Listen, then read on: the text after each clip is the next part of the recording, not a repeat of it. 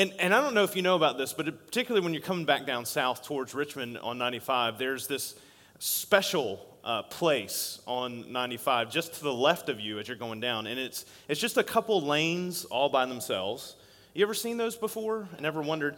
And and they seem magical, right? Because there's less cars there, and it just keeps going, and they're able to con- continue to drive. And in case you don't know, there's this little device that you can get that can get you to those lanes. It's called an E-ZPass. It's a way for Virginia to make money, you know, build more roads and all that kind of stuff, I guess, or maintain them.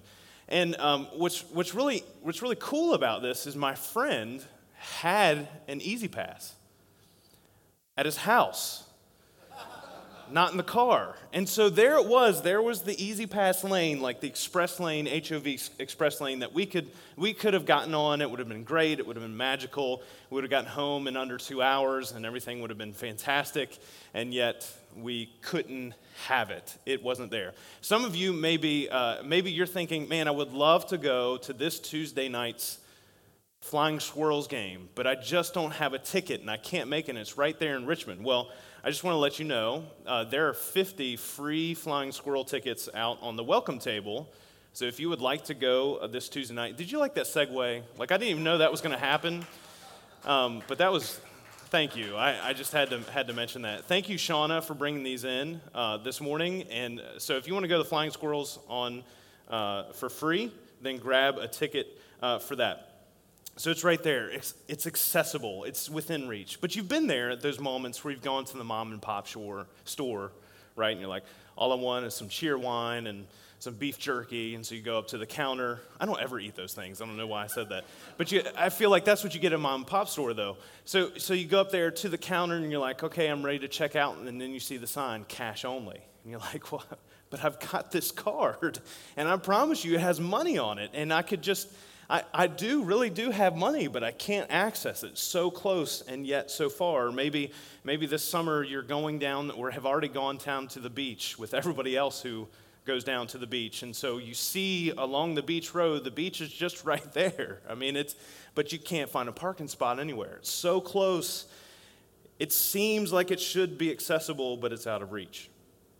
And that's what we're talking about this morning. Our word for today, as we look through the book of Acts, and see how God sparks a movement through the Holy Spirit and through the church, is the word accessible.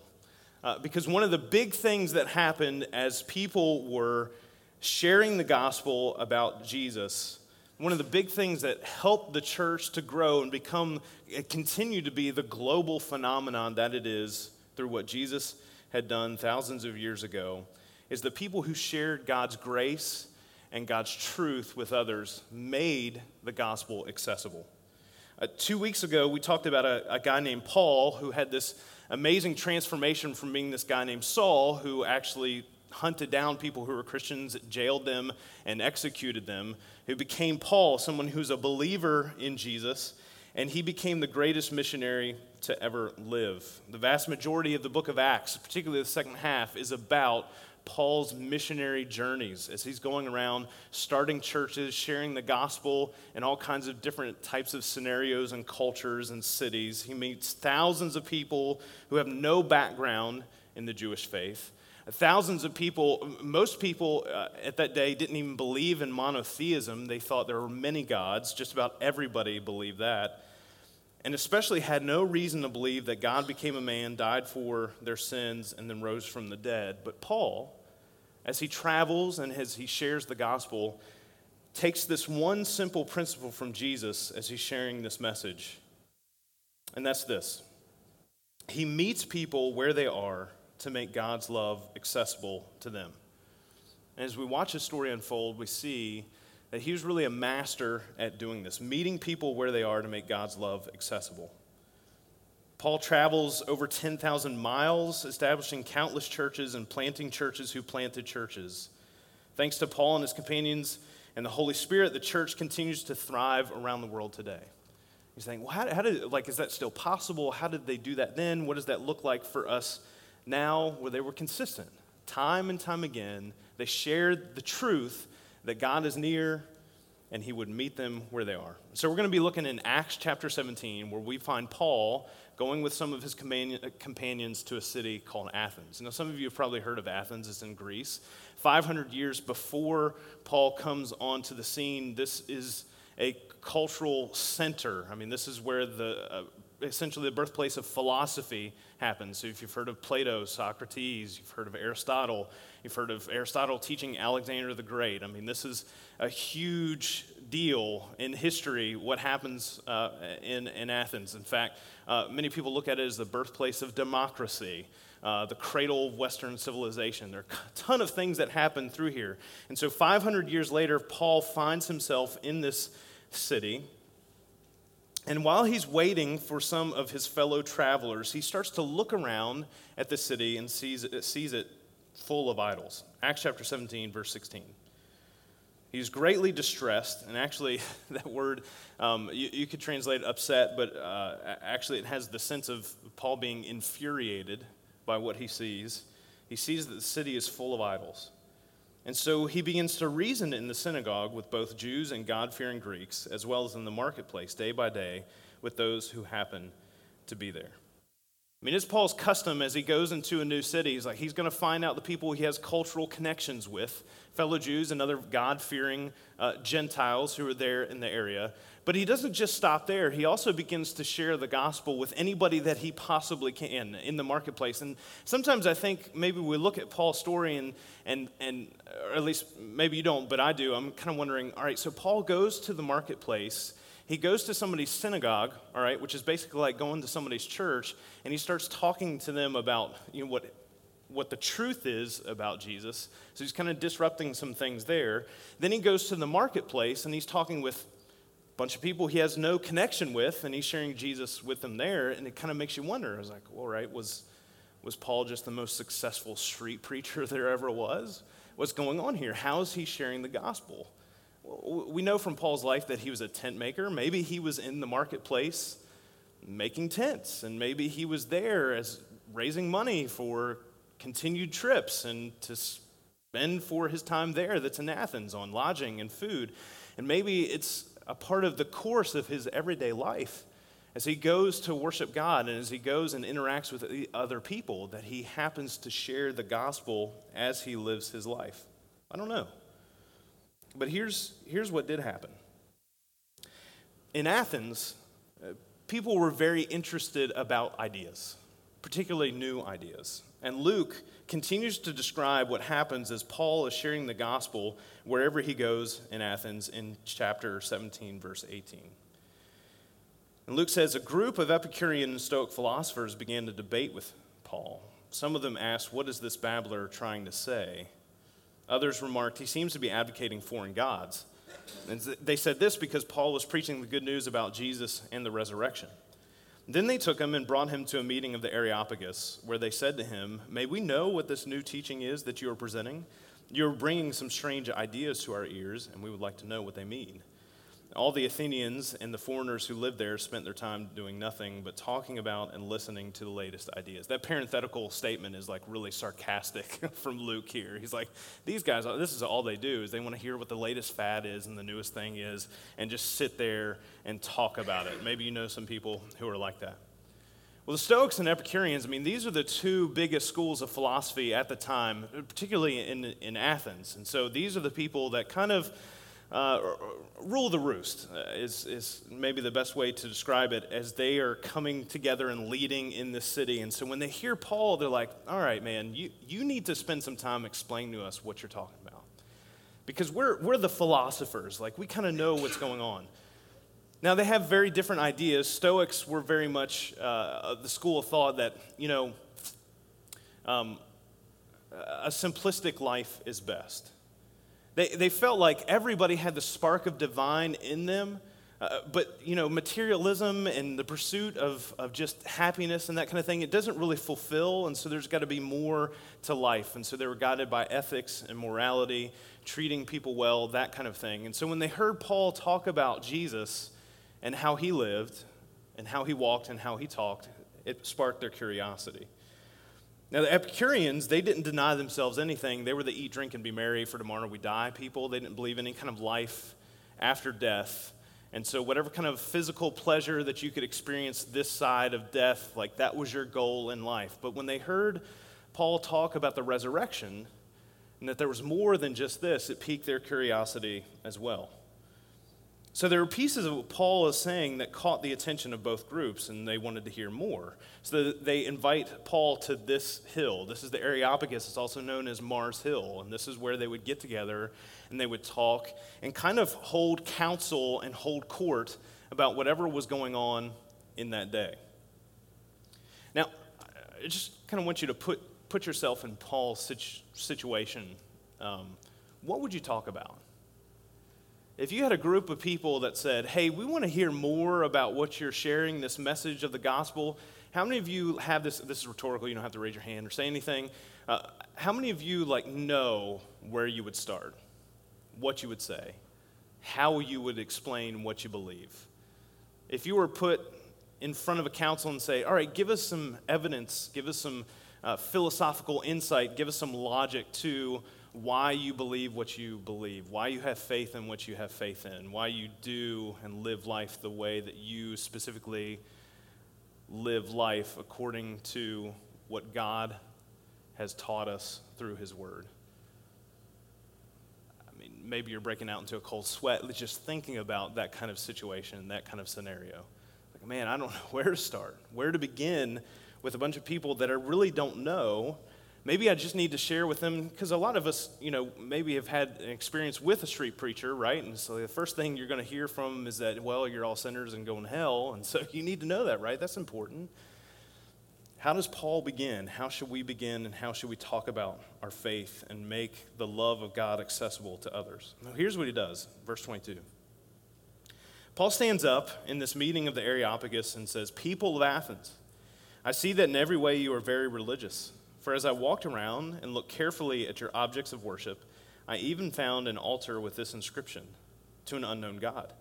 So you are ignorant of the very thing you worship. It, just for the record, ignorant is not a, that's not a disparaging term in this context, right? Some, all right, you, you guys know that, right? Um, if I just said, you're ignorant, like, or ignorant, you know, you know and, yeah, okay, that would be disparaging. You you don't know of this very thing you worship, and, and this is the thing that I'm going to proclaim to you. And Paul could have gone in and launched into this, like he had the whole Old Testament memorized, essentially. And he could have launched into this five thousand year history, you know, of teaching about the Israelite nation and what God did and all of these things that happened. But he doesn't do this. What he does is he establishes rapport and context with the people that he's talking to. And he recognizes that um, that, that all of us, as humanity, somewhere along the line, we have some sort of connection to God, that we recognize somewhere in our lives that there's something bigger. And even these Stoic and Epicurean philosophers, who many of them actually didn't believe that either the gods existed or that the gods were even involved in life, they still involved their lives in the system of sacrifice. They still involved it In, in their politics and everything, like all of that was intertwined and interconnected in this life. And Paul recognizes this and says, hey, here's a starting point that we can all agree on. It's like you, you honor gods in your life. In fact, you do this so much that you want to make sure that you don't leave one out, because you don't want to offend, accidentally offend one, right? And so they have this altar here to this unknown God, because, hey, at somewhere along the line, we might discover a new one, and so we want to make sure we've been honoring that one as well to keep ourselves out of trouble. And Paul says, I, I know exactly who, who that is. I understand where you're coming from in your culture, and so let me speak into that. Let me share with you this God that you don't know about. He continues on in verse twenty-four. He says, the God who made the world and everything in it is the Lord of heaven and earth, and does not live in temples built by human hands. And he is not served by human hands as if he needed anything. Rather, he himself gives everyone life and breath and everything else. From one man he made all the nations, that they should inhabit the whole earth, and he marked out their appointed times in history and the boundaries of their lands. God did this so that they would seek him and perhaps reach out for him and find him, though he is not far from any of us. Paul begins to preach, but he's not preachy. He doesn't call them stupid or try to scare them or alienate them or send them all to hell. He meets them where they are in a conversation they're already having. See, what Paul is doing is just explaining to him, to them, these people, the the logical progression of their own beliefs. It's like if, if you believe, for example, Stoics, that there's the spark of the divine in all of us, then how how would you then make the conclusion that God would somebody somehow be represented by an idol, by something that's inanimate, something that doesn't speak, that doesn't interact, that doesn't do anything? It's just a hunk of stone or metal. And it reveals a perspective that begins to change how these people would think about their lives, how we think about our lives. And he says this in verse twenty-seven. Let me read it again. God did this, all of this, so that they would seek him and perhaps reach out for him and find him, though he is not far from any one of us. God is closer than you realize. So one of the things I think, one of the mistakes that we make when we think about the gospel in terms of sharing it with other people, making it accessible to others, is we think of people in terms of being so far away from God, and we need to bring them along so they can get closer to him because, man, they've got, they're, maybe you think of, Uh, the things that they've done or where they are in their life, the the sin and how they're separated from him, and you think, man, there's so much distance there, but not from God's perspective. God's right there. God's in the midst of pursuing that person through you, through others, through the Holy Spirit. God's always been near. He's always been close. And that idea and that type of thinking shifts our perspective when we think about, how, well, how can we make this gospel message accessible to other people? Is that he's really not that far off from others. But he goes a step beyond that. He doesn't want to just be close to people. He also wants to hand the key over to what makes him directly accessible to others. That's not enough. God doesn't want to just be near to us and around and in the same proximity. He wants to be with us. He gives us the Holy Spirit, the gift of the Holy Spirit to indwell us, to be with us. So he meets them where they are, and Paul begins to share even quotes from their famous poets to show that God is closer than they realize and that their beliefs are even closer to God than they realize. Verse twenty-eight, "For in him we live and move and have our being." He quotes a Greek poet. He does. Uh, he quotes another one in the same uh, in the same verse. As some of your own poets have said, we are his offspring. Therefore, since we are God's offspring, we should not think that a divine being is like gold or silver or stone, an image made by human design and skill. In the past, God overlooked such ignorance, but now he commands all people everywhere to repent. For he has set a day when he will judge the world with justice by the man he has appointed. He has given proof of this to everyone by raising him from the dead. Paul doesn't pull any punches. He just doesn't start with punching them.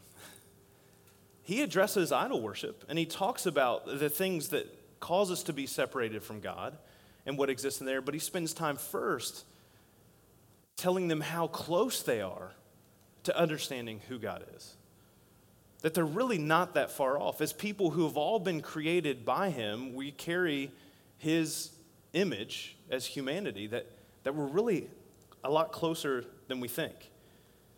Making God's love and, and, and truth accessible, his grace and truth, isn't about watering down truth. It's not about skipping over the hard parts. It's not about ignoring the fact that people disagree about things.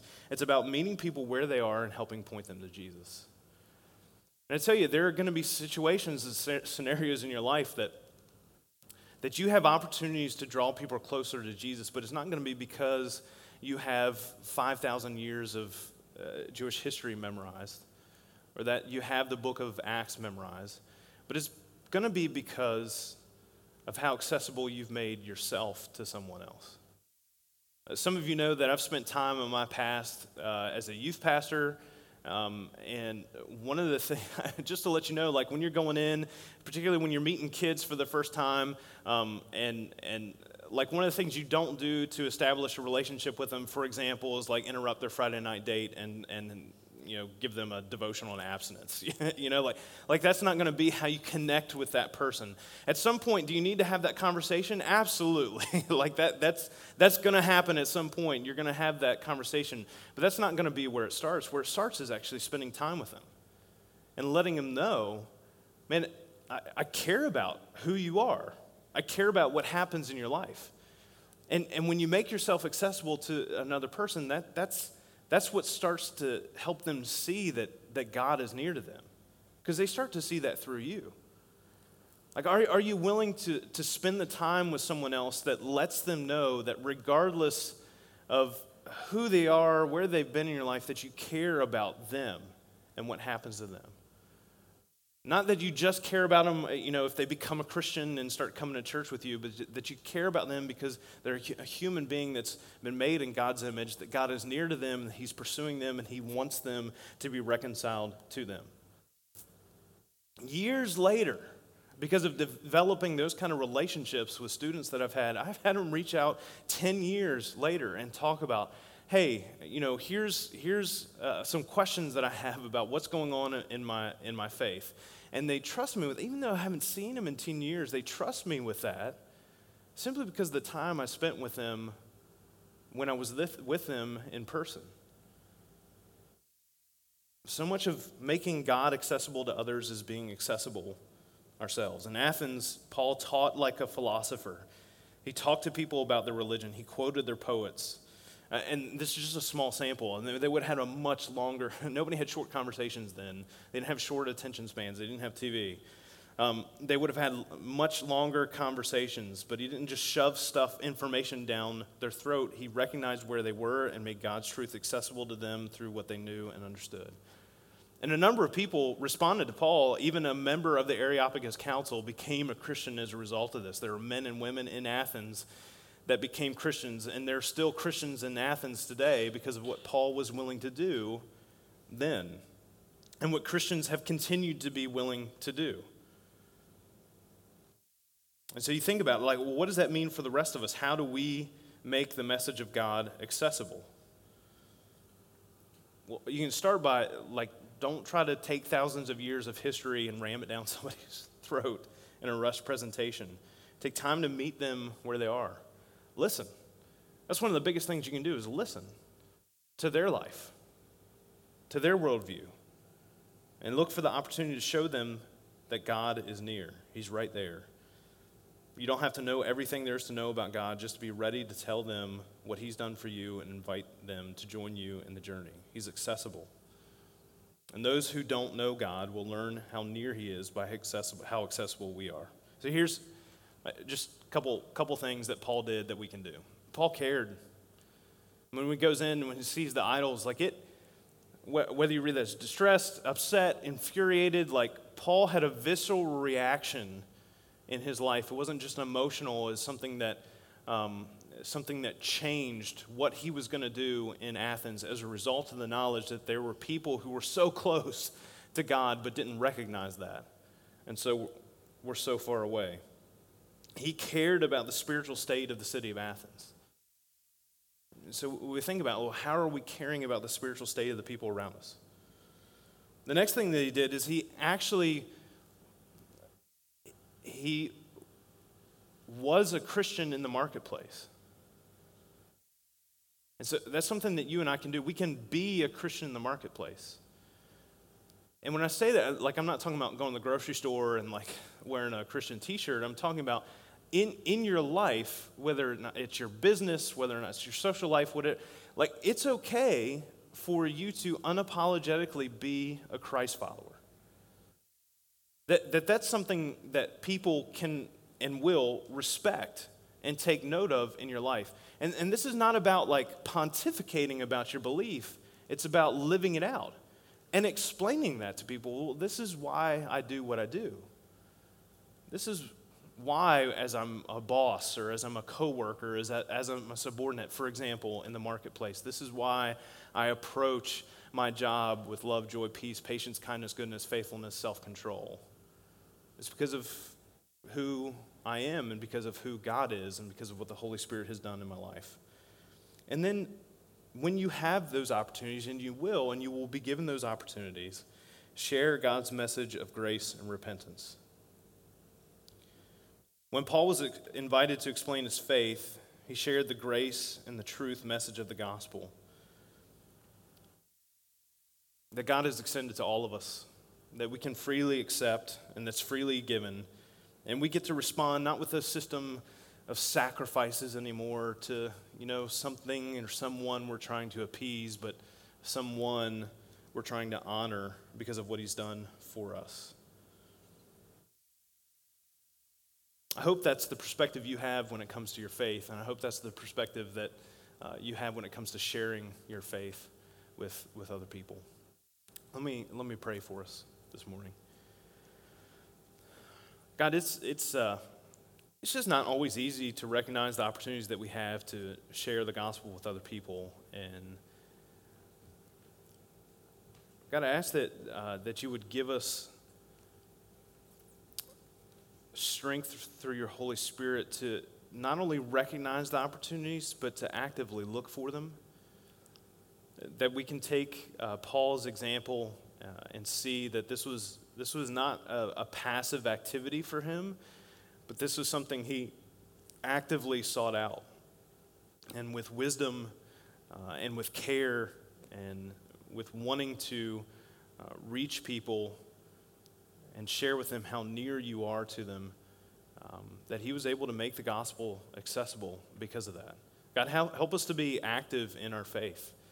Um, help, help us to see how living out our faith wherever we are is, is sharing the gospel. It's helping to begin to make it accessible for other people, and that we can take opportunities to share, share it and explain it uh, because of the difference it's made in our lives. God, we ask you all of this in Jesus' name. Amen.